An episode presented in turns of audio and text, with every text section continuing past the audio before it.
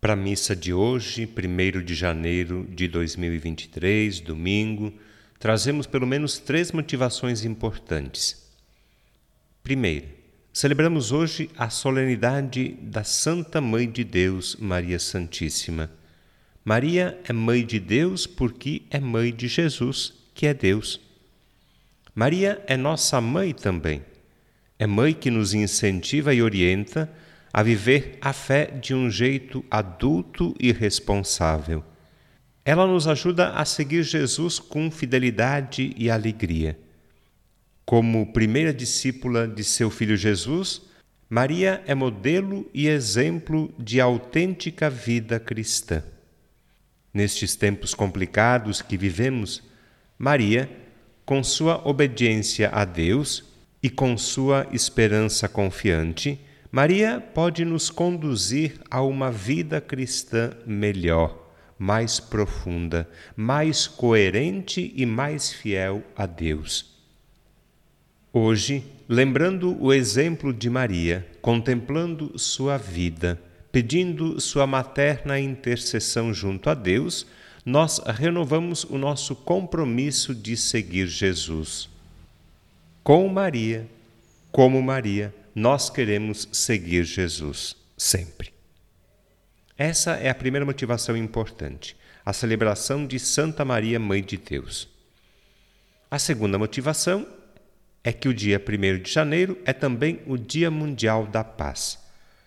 Acho que precisamos lembrar sempre, hoje também, que a paz é fruto da justiça, amiga do perdão, sinal de amor. Eu repito e insisto porque acredito nisto. A paz é fruto da justiça, amiga do perdão, sinal de amor. Essa paz tão desejada e tão necessária, essa paz não está pronta. A paz tem que ser construída no coração, na família, com os outros, no mundo. Temos muito trabalho então. Todos os anos, o Papa escreve uma mensagem para o Dia Mundial da Paz. O título da mensagem desse ano é Ninguém pode salvar-se sozinho. Juntos vamos construir o caminho da paz e da fraternidade. Juntos, diz o Papa, precisamos colocar de novo no centro a palavra juntos. É juntos na fraternidade e solidariedade que construímos a paz, garantimos a justiça e superamos os acontecimentos mais dolorosos. Vamos caminhar juntos, insiste o Papa. Vamos trabalhar e rezar pela paz, juntos. Essa é a segunda motivação importante. Tem mais uma. A terceira é que hoje nós começamos um novo ano, 2023. O que você espera e deseja para esse novo ano? Nesse novo ano, o que vai fazer? O que vai deixar de fazer? Como vai viver? Todo início de ano é uma boa, uma excelente oportunidade para começar de novo, para acertar, para melhorar.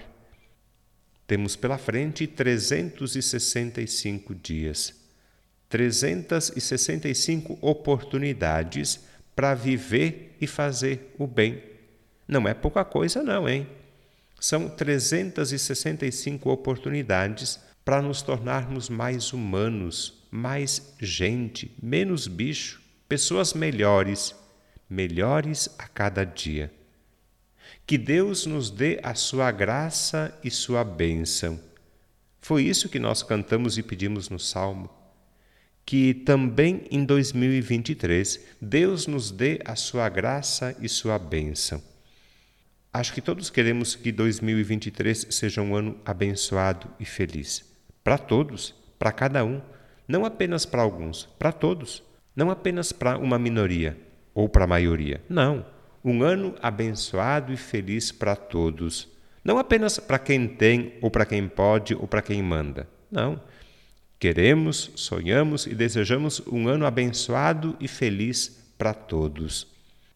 Você ainda lembra a bênção que escutamos na leitura? O Senhor te abençoe e te guarde. O Senhor faça brilhar sobre ti a sua face e se compadeça de ti. O Senhor volte para ti o seu rosto e te dê a paz. Acho que poderíamos colocar essa oração de bênção na porta da geladeira lá em casa. Seria bonito. Pense com carinho nessa possibilidade. Já pensou começar um novo dia, uma nova semana, um novo projeto, uma nova etapa? Já pensou começar todos os dias com essa oração? O Senhor te abençoe e te guarde. O Senhor faça brilhar sobre ti a sua face e se compadeça de ti. O Senhor volte para ti o seu rosto e te dê a paz. Que beleza, que maravilha contar sempre com a bênção e a proteção de Deus. É isso que nós desejamos e pedimos hoje, no primeiro dia desse novo ano. A bênção e a proteção de Deus para 2023. Pedimos também o auxílio e a intercessão de Nossa Senhora e lembramos o apelo que o Papa nos faz hoje: construir juntos um mundo melhor para todos. Bom trabalho, então. Feliz Ano Novo.